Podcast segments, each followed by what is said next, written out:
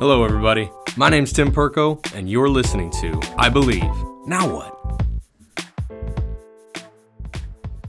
Hello, everybody. Welcome back to another episode of I Believe Now What. If you haven't read the title of this episode, we are going to be going over a scary verse from the Bible. Uh, so, what exactly does that entail? Well, let's go ahead and just break it down uh, exactly as we're reading it over. All right, so this verse is coming from Matthew 7 21.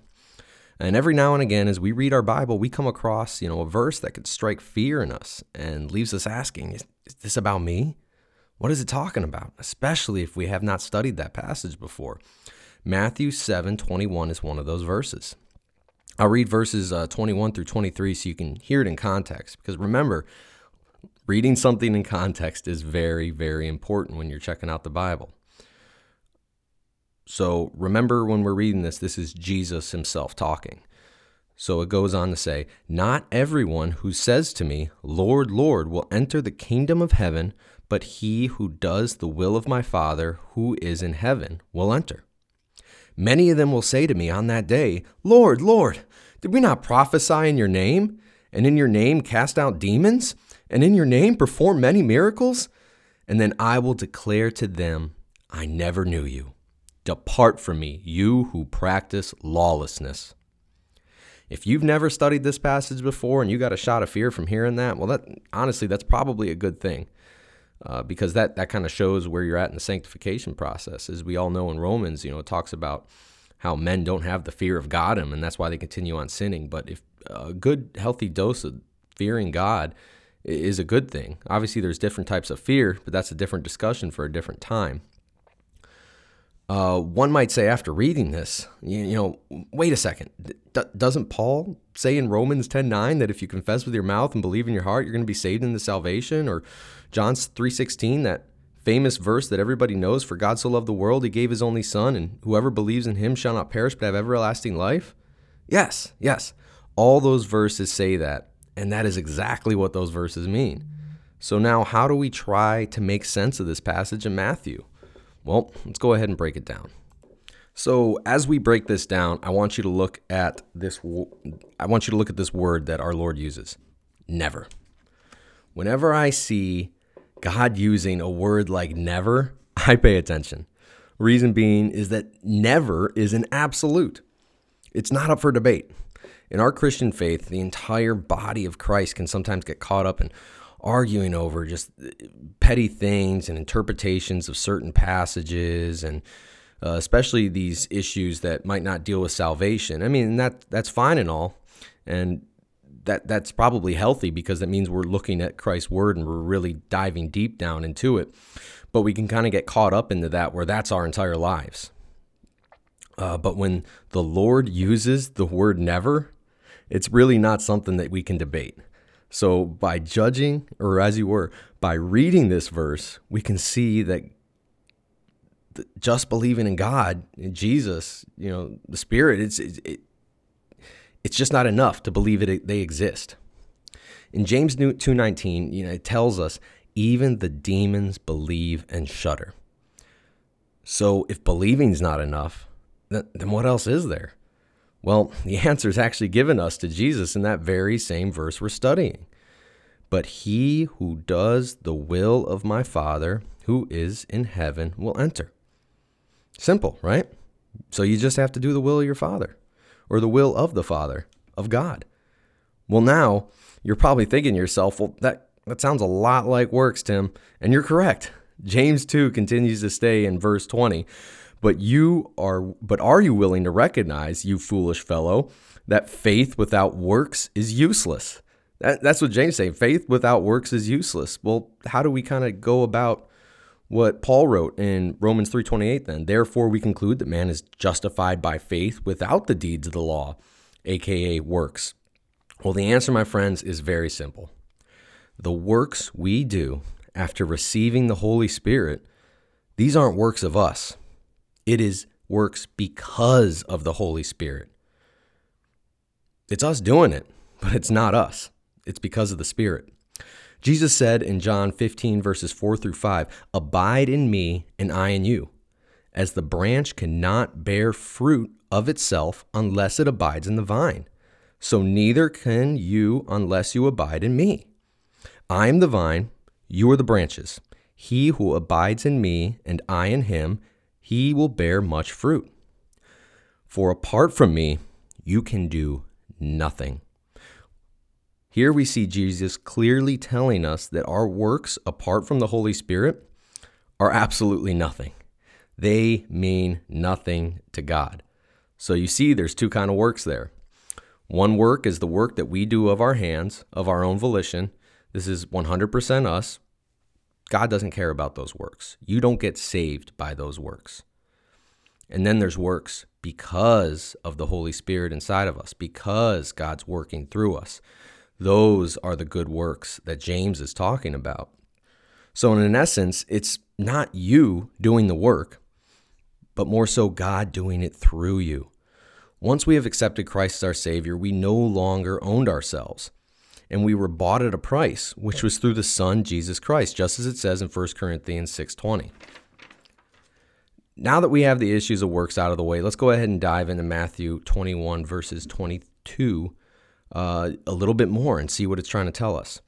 The answer can cause a little bit of controversy, actually, a lot of controversy, and it might even anger some people. But the truth is, if you are actually saved and put your faith in Jesus as Lord, and your actions or your fruit, as the Bible says, will reflect that. Obviously, this doesn't mean we'll never sin again. And after all, we still live in this imperfect body of flesh. But nevertheless, we're going to keep moving on the path towards Christ in our sanctification process. If you don't know what the sanctification process is, I know that's kind of a big word if you're new to the faith. That's pretty much the process that you're going through as Christ is kind of growing you up. You know, we always use the term uh, born again. We're born again, so we have to obviously relearn how to do things, but this time we're relearning it how to do it through Christ. This is the sanctification process. So you might tell me, all right, Tim, what's the issue then? Well, the issue is that there's a lot of people out there who claim Christ, but their actions and their theology don't actually reflect that. Now, this doesn't mean to say that once you're saved and you flip 180 degrees, uh, you're going to flip 180 degrees that very second. It's like I said before, we're still living in this fleshly body, and once the conversion happens, you're still your your flesh is still addicted to that same sin that we had before Christ. The difference is our spirit no longer desires those because we have the Holy Spirit. Now, some people, honestly, they could turn away from their sin in a snap of the finger. All right. While some of us, you know, have a much slower turnaround. But nonetheless, they will turn around. With these statements, we can gather that there's no possible way that a Christian can live the rest of their natural life. We keep that in mind because we're going to get to it their natural life in unrepentant sin. So you might think to yourself, well, I, I, I know people who once believed and, and they fell away. Are you trying to tell me that those people aren't saved? I would reply to you with this I didn't say it, the Bible said it. Now, this is not saying that you can lose your salvation. Don't get it mixed up. There are numerous verses in the Bible that point out that you cannot lose your salvation. And this can also get into a much longer discussion. I've already done a, a podcast episode on that before if you can lose your salvation or not. Uh, but the words of Ephesians, we'll just put it right here just in case you need a little bit reassurance as your first time listening to me. Uh, but the words of Ephesians 1 3 state, In him you also, after listening to the truth, the gospel of your salvation, having also believed, you were, listen to this word, you were sealed in him with the Holy Spirit of promise. Sealed with the Holy Spirit of promise. Being sealed by a promise from the Holy Spirit, hey, that's good enough for me. All right, now back to the topic at hand. If a professing Christian lives a life of unrepentant sin, they were probably never saved in the first place. Not probably, they were never saved in the first place. Uh, they, we're going to get a little bit deeper into this as we go along. But what I normally call this type of person is the insurance policy Christian. And I'm doing little quotations with my hands insurance policy Christian. Well, you know, they, they might be that person that goes, Well, I, I said the sinner's prayer when I was young, so that means I'm saved. I know I'm not really living in a life of, uh, you know, sanctification and glory. You know, I'm not really, you know, walking that Christian path now, but, you know, I was saved when I was young, so God will forgive me for what I've been doing is wrong. Um, you know, this, my friends, that is a sure sign of someone who really never placed their faith in the Lord. You know, for whatever reason it was. This is one of the reasons why I'm not really big on uh, those giant youth events that have lots of music and laser lights, smoke machines. They repeat the same word over and over and over and over again. It's a very experiential, if that's even a word, you know, an experience based thing. And they work on people's emotions. So, and then when they do the altar call, you know, they're all emotionally jazzed up. And sometimes when they get up there to do that altar call, that's not the spirit calling them up there to do that. That is their emotions, a cop out. Um, how do we determine those people from others? Well, Jesus tells us it's through their fruits. Now, I'm not telling you to go around pointing at all these people that go to that and say they were saved at some convention like that. Be like, you're actually not saved. No, don't do that. Don't judge somebody's salvation based off of that. You have no idea where they are in the sanctification process. But what I am saying is if you are one of those people that thought you were saved because you had an emotional event when you were younger or at some point in time in your life, but then your life really isn't reflecting what the Bible teaches and the way that God wants you to go in on a consistent basis, then you might want to re-examine yourself, just like Paul told uh, the church in Corinth. You know, so I, I'm giving you this message with the utmost love and concern. I really am. And this is the same way that you got to go about it with other people that you might be talking to. You might know people like this. There may be some people listening to this that, that are offended or upset, but I assure you that is one of my intents. My other intent is to reinforce what true Christians already know. So why would why would I want to offend somebody? Well, the truth offends. It, it really does. Um, and if that offense can bring you into reading your Bible more and uh, you growing in that process and ultimately coming to confession and coming to believe that you are a broken person and that you need Christ to be saved. You can't rely on yourself, the works of the flesh. You have to rely on Christ alone. Then that's a good thing for me. I want us to look at what into what faith actually is. All right, so faith defined by the Oxford Dictionary is this complete trust or confidence in someone or something. So when Paul says we are justified by faith alone in Romans, he's saying that faith does not simply mean we believe. There's a difference between putting your faith in something and believing in something. When a politician that I, I don't like states their political opinions, you know, like I believe what they're saying, as in, like, I believe they believe that's right. You know, otherwise they're not saying that.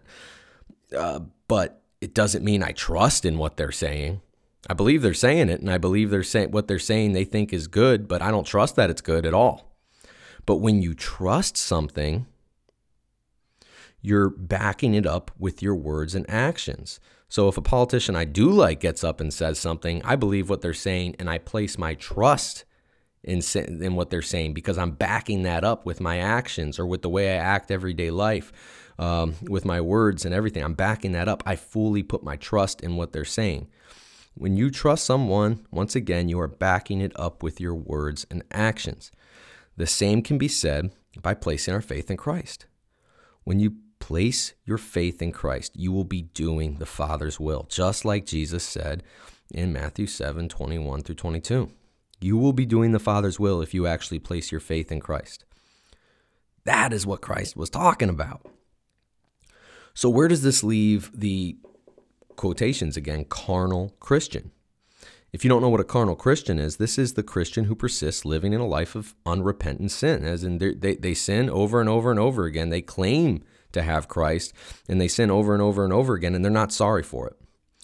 Well, the Bible teaches us that there are actually people out there. That is a possibility. And if they really are a Christian, and they persist in a life of unrepentant sin 1 john 5.16 says if anyone sees his brother commit a sin that does not lead to death, he should pray, and God will give him life. I refer to those whose sin does not lead to death. There is a sin that leads to death. I am not saying he should pray about that. so break that down again. You know, he says brother. He says the word brother. John says the word brother here. That means a person of faith. You're a brother or sister in Christ.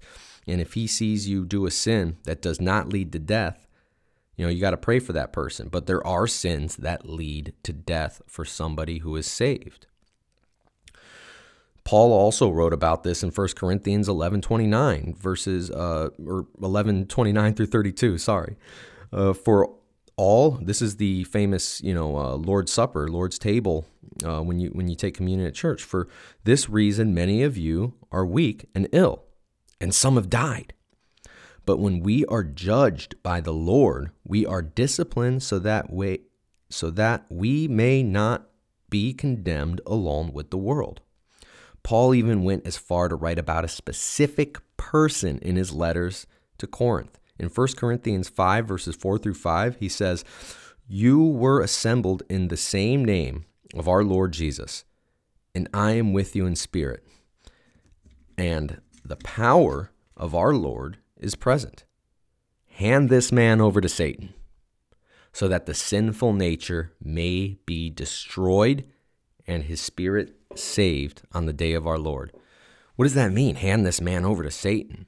Well, when we're in our Christian faith and we're, you know, kind of walking on our path and we go astray, we start living in the world, we're ignoring what God's saying.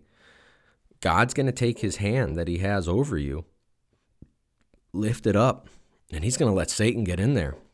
And Satan's going to, oh man, Satan's going to bring you down because that's who he wants to attack. He likes attacking Christians. I'm, I'm very sure of it. I mean, look, look throughout the entire Bible, look at the entire book of Job. You know, Satan loves to attack Christians. And God protects us from that. But when we're not walking in the Spirit and we are living in the world, God takes that hand that He has over us and He'll, he'll lift it up. He'll let Satan get in there, even to the point where we might die. God will take us from this earth early if we're living in a life of unrepentant sin. There's many more verses that you can read in the Bible that show that. Reason being is if you actually are saved and are a Christian and somehow you get lost and tangled up in the world and there's no point of return for you, God's going to take you from this earth early and you because you're not doing anything for his kingdom down here. What's our whole purpose down here? It is to be a light unto the world and to live by example and to fulfill that great command that Jesus gave us to to spread his word to everybody so that way everybody can hear his word. If we're not doing that, then what are we really doing left here on this earth? I mean, that's the only thing that, honestly, in my opinion, thinking uh, why God doesn't just take us up already as soon as we convert. We're left here for a purpose. And if you're not doing that purpose, if you're not doing the Father's will, either two things are going to happen. One, you were never saved in the first place, or two, God's going to take you early. So in closing, I just want to say that to our brothers and sisters in Christ, fully submit yourselves to the Lord. Read His Word every day, open up that Bible, pray to Him every day. The more we do this, the more we hunger after Him. And I'm sure most of you already know that. And if you're a newer Christian, that this is how we grow. We pray, we read our Bible, we rely on God. The more we do that, the more it will happen. And in turn, the more we do these things, the less we're going to desire the lusts of our flesh. And if you're hearing this and realizing that, oh, wow, maybe I'm not saved by Christ into the foundation, um, you know, I, I, I invite you to pray to God for God to work in your heart, to truly believe in the Lord Jesus Christ. Place your faith in Him. That Christ died on the cross as a substitute for us to save us from death, eternal death, eternal suffering away from God. That's what Christ died for. I invite you to turn away from your sin, run into the Father's arms. Lord, we love you. Let's go ahead and close in a word of prayer. Dear Heavenly Father, as this episode goes out there, we thank you for this way of being able to communicate with other people, Lord, and getting your word out there. I pray that the Spirit moves in this message, Lord. And the people that do hear this and are saved, Lord, are, are reassured, they're reaffirmed, and they keep continuing to walk closer and closer to you. And I pray the people that are listening to this that are not saved, Lord, that uh, you have not worked in them yet, I pray that they listen to this and they will, the Spirit will just move through them and they will come to know you and how amazing you are. This, this isn't a life of prison being a Christian, Lord. We know this is a life of freedom. When we fully submit ourselves to you and we submit ourselves to your will, Lord. I pray that we could just continue growing and growing and growing in this, Lord. Thank you so much for everything you do. In your will alone, in Jesus' name we pray. Amen.